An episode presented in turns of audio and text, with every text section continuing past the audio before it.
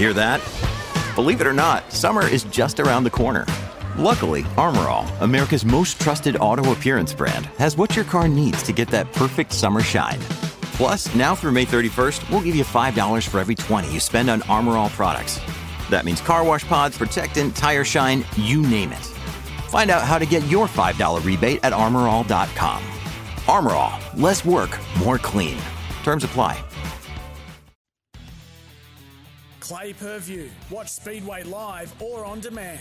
And SRV Road Freight Services. Excellence in motion. Bring you Speedway Nation with Jarred Ash and Ryan Harris. Right across the SEN network.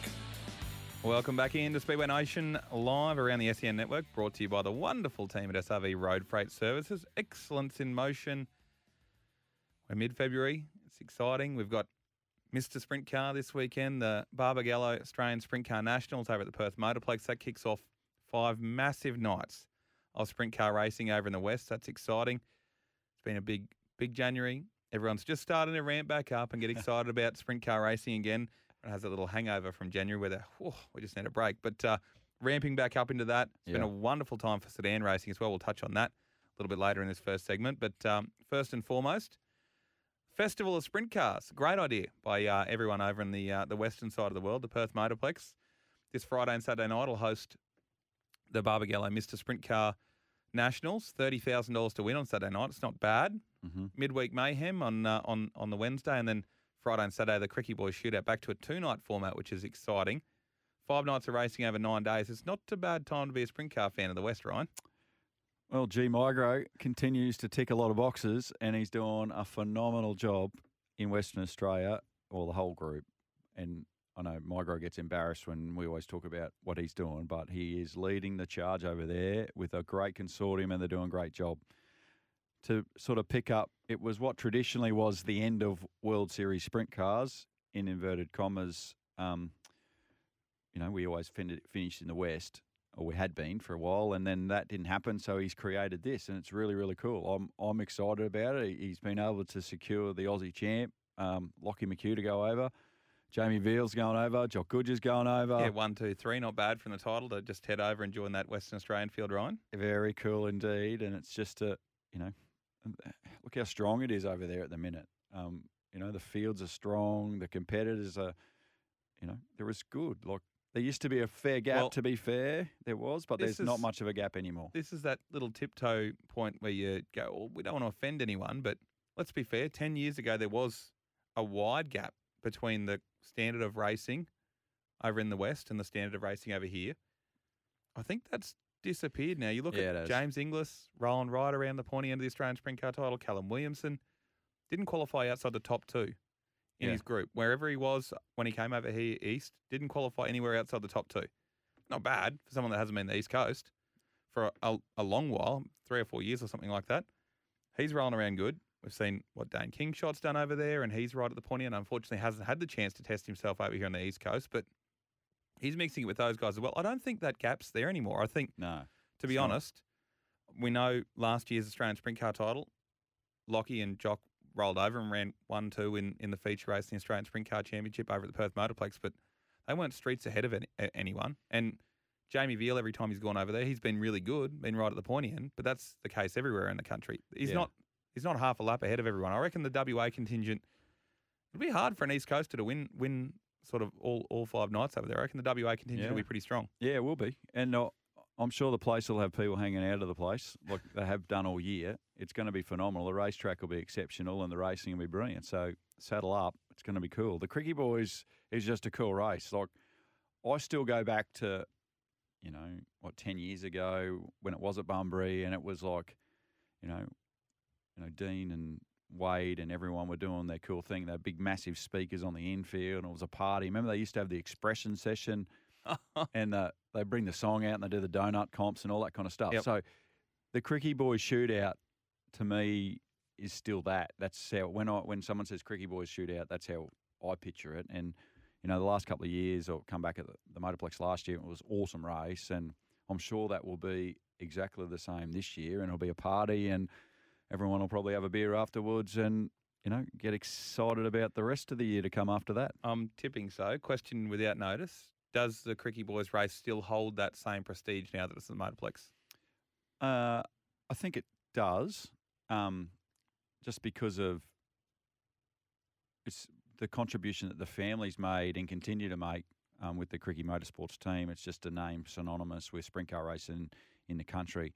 It was very special at Bunbury, there was no question. And then there was a bit of that weird feeling when it sort of went to the Motorplex, but the Motorplex had done such a good job. And um, it's probably one of the races that still makes sense to be Correct. on the calendar um, without going off topic too much. I think memorial races need a time frame. Yep. Um, because they really lose relevance, but the Krikke Boys doesn't. Because of the family's involvement in the sport still. I think so. Um, but generally, I believe um, a memorial race should be five or ten years max, um, and then it just needs to do its things and, and disappear, um, without you know things going on forever for for the sake of it. Yeah. Um, but the Krikke Boys race still up there. So just confirming for everyone that wants to maybe not get on the plane to go across, if you want to watch live, wonderful to have Seven Plus covering the Saturday night portion of both events now, um, and also the Wednesday, the midweek mayhem event. That's exciting. So both Saturdays and the Wednesdays on Seven Plus for their Night Thunder coverage. Um, Clay per view covering the Friday nights of those events. So that'll be a pay per view event for those, and basically that's that's the option to hey Seven couldn't didn't have the budget to cover all the nights, so Clay per view covering the Friday nights for the hardcores that wish to tune in there, which is exciting.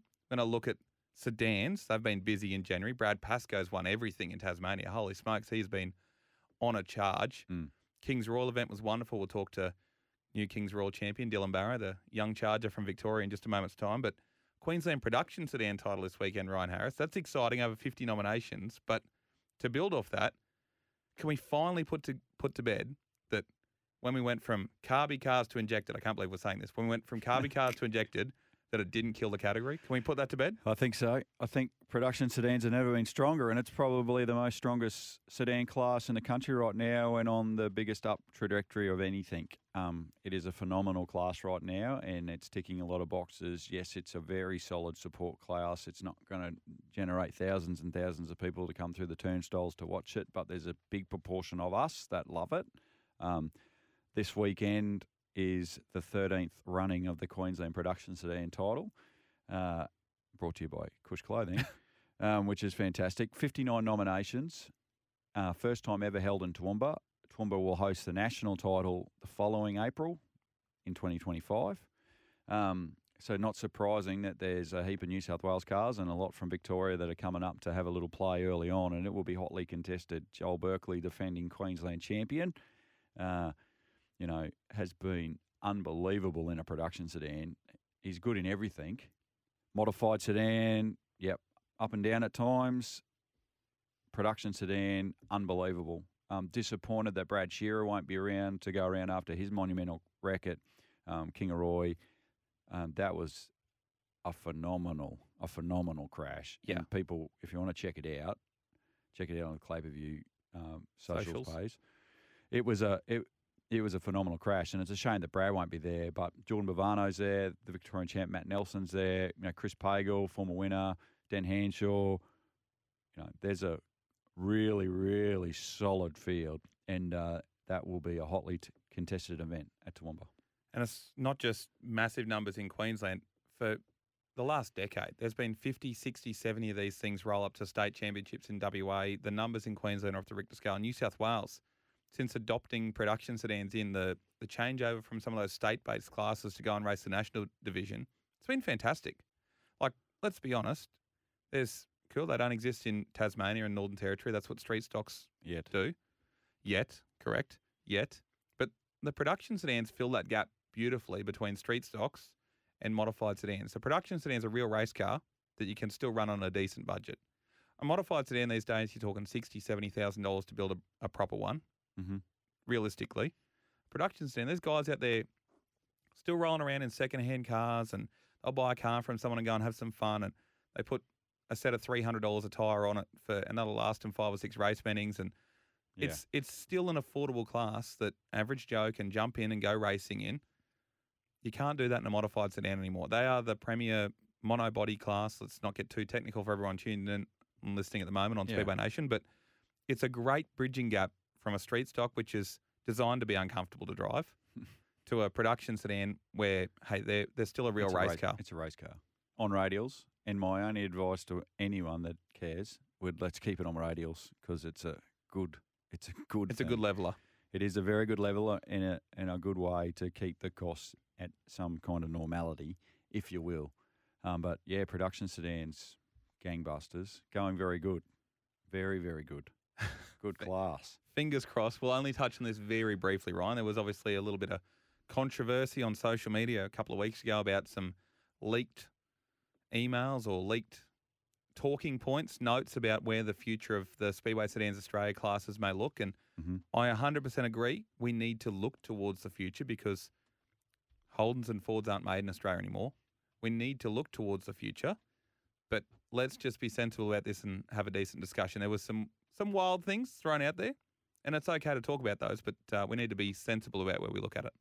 Yeah, that's right. And I feel that the people, the re, the overwhelming response from people was, I think there's a general consensus that yes, we need to look at the future of what sedan racing in, a, in this country looks like. And and while we talk about this, sedans, SSA sedan drivers are the most, you know, what's it, sixty percent of all the license holders in the country. So we are talking about a phenomenal group of people. Um, that make a massive contribution to the licensing component and income and everything that makes the world go around. I think the general overwhelming response from everyone was they just want some say and some kind of you know control and where direction where the, the future future goes. So, you know what that looks like for modified sedans, uh, production sedans, street stocks, and even juniors and super sedans. Well, who knows? But they just want no rash decisions that take effect one July 2024. Yep. Let's have a bit of a holding period, a good discussion. I believe there has been some greater roundtable discussion since then, and you know some competitor groups have been talking to people from the SSA, and they're taking away all kind of things. So there's there's some nice movement and a little bit of harmonious vibe going on, which is good.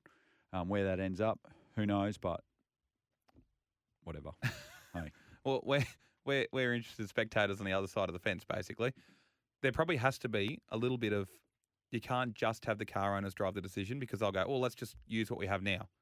And it doesn't bring any incentive to progress the rule set forwards because they, they've got to spend money. So it's a, it's a balancing act between the two, which is probably where we're, we're looking at with that. Mhm. It's interesting to, to see where that's going to progress from here.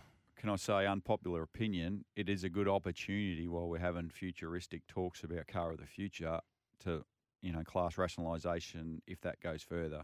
So we've got late model super sedans, AMCAs, mod sedans. You know where I'm going with this. V8 modifieds. So, if we take a holistic view of the of the sport where we're at, you know, is there an opportunity to merge some together to, you know, before we make too many rash decisions? Yep. Let's be sensible and try to cull what we've got. So we've got a better overall product to to take to the fans, right? And that's before you even look at any state based classes that only race at three, four, five venues around the country. So those are just national classes that you mentioned. So probably something that does need to get brought to the round table. Mm. Something else to uh, to bring to a round table. Australian sprint car title for the longest time, well, forever, has only been open to Australian competitors. We spoke to Lockie McHugh, current Australian sprint car championship, uh, current Australian sprint car champion last week. He won that title amongst 80 competitors, all Australian based. Where do we stand, Ryan Harris, on well, so speed cars, midgets in America, but speed cars in Australia, they allow USA drivers and New Zealand drivers to come and contest the Australian Championship. Late model drivers, it's been won by USA drivers before. For the longest time, sprint cars, just Australian drivers. It's a polarising topic.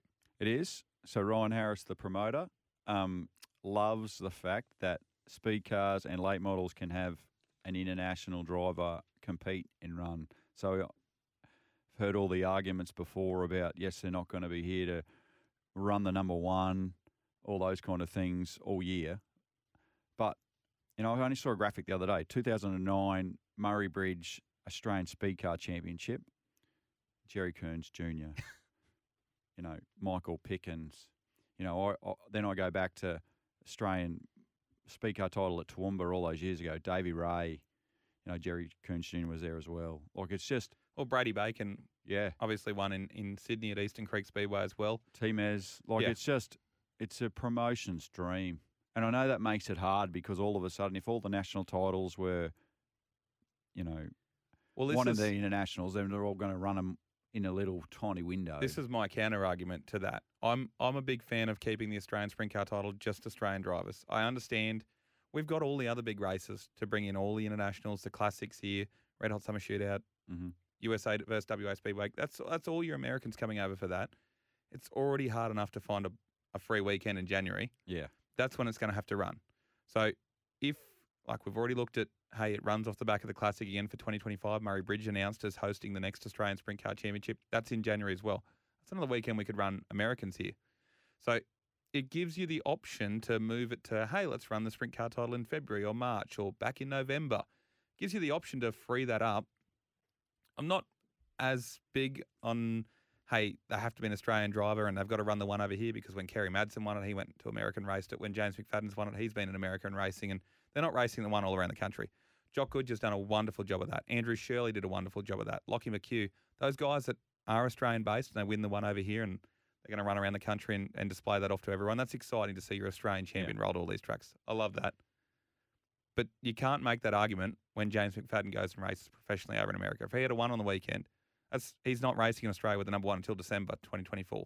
yeah, So you can't make that argument that hey they've got to be an Australian citizen. yeah. On the other side of the fence, I don't mind it because if you don't have the Americans here, there's no pressure to run it in January. It's a, It's right. it's interesting. I I'm love it. sure this will go crazy on social media after we bring this up though. I'm sure it will, but yeah, I'm a big fan. You know, the late models, I think it's cool. Um, you know, the Australian Championship for late models will be held in April this year at Toowoomba. That's probably outside the window then to really, you know, Joey Roth will probably be here and maybe one or two others, but you know, it makes it hard right in the middle of the Lucas Oil Dirt Series and the World of Outlaws late model series that they're going to be able to come out and race here, but least the opportunity is is present, I feel, and it's great for selling tickets, mate. It certainly is. Speedway Nation, thanks to SRV Road Freight Service. We'll be right back on the other side of this.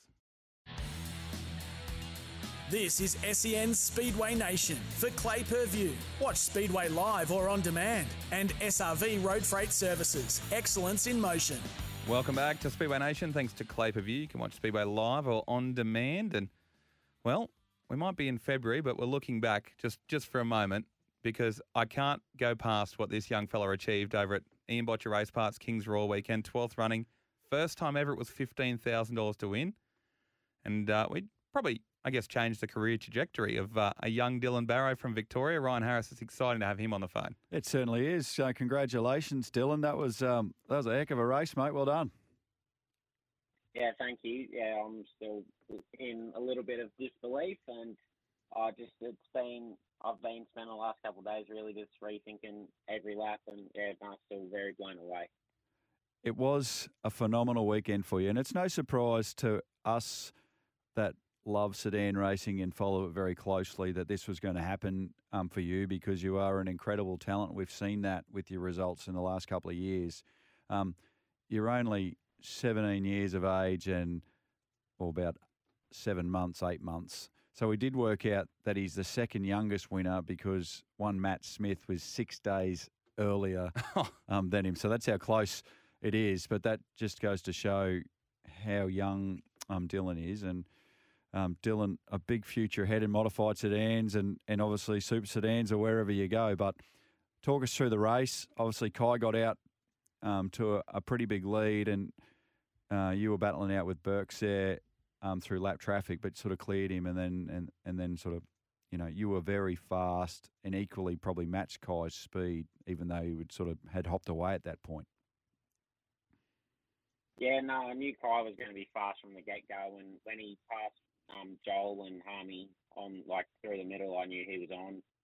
Um, yeah, then I sort of just set sights to have a like a smooth, clean race and just keep chipping off. I got um, Warren with a slide job, and um, yeah, just got Harmy by being patient. He slipped up uh, coming out of four, and I just had to be patient and then just bite when my time came, and then got to Joel and yeah, I saw he kept getting held up by Brett Barron, and I just knew I only probably got one or two opportunities to pass Berkeley, so just had to make it count. Yeah, got got by Joel and just sort of set sights on just running some smooth, consistent laps, and from just having a quick look at um, Speedhive, and yeah, no, they were pretty consistent within only a couple of hundredths of a second every lap.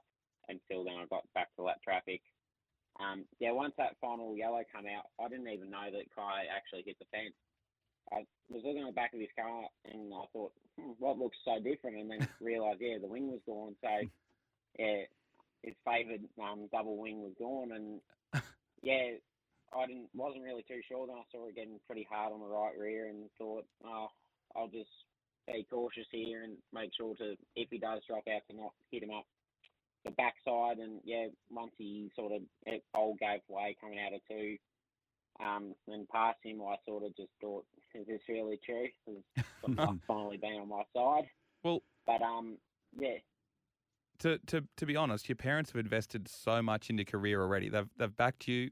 Is this is this that little pat on the back moment to go, hey, I've I've repaid you, mum and dad. This is thank you for supporting me for so long. We're we're here. We're we're somewhere. We've made a name for ourselves now. uh, I don't think I'll ever be able to repay them. Um, I'll be forever in debt to them. But I just I love them so much and can't thank them enough for the opportunity they've given me. Yeah. And yeah, just forever, I'll just be so thankful for the opportunity. Dad puts in so, like mum and dad equally put in so much effort night and day.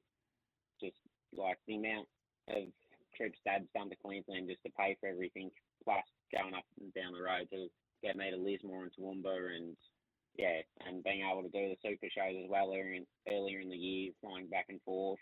Yeah, just can't thank them enough. No, well, congratulations, mate. It's absolutely phenomenal. We can't see or can't wait to see where everything goes from here. Dylan Barrow, watch that name in the future, Jarred. Yes, he's certainly one to watch in the sedan ranks. This has been Speedway Nation. Thanks to Clay Per View. We'll be back next week.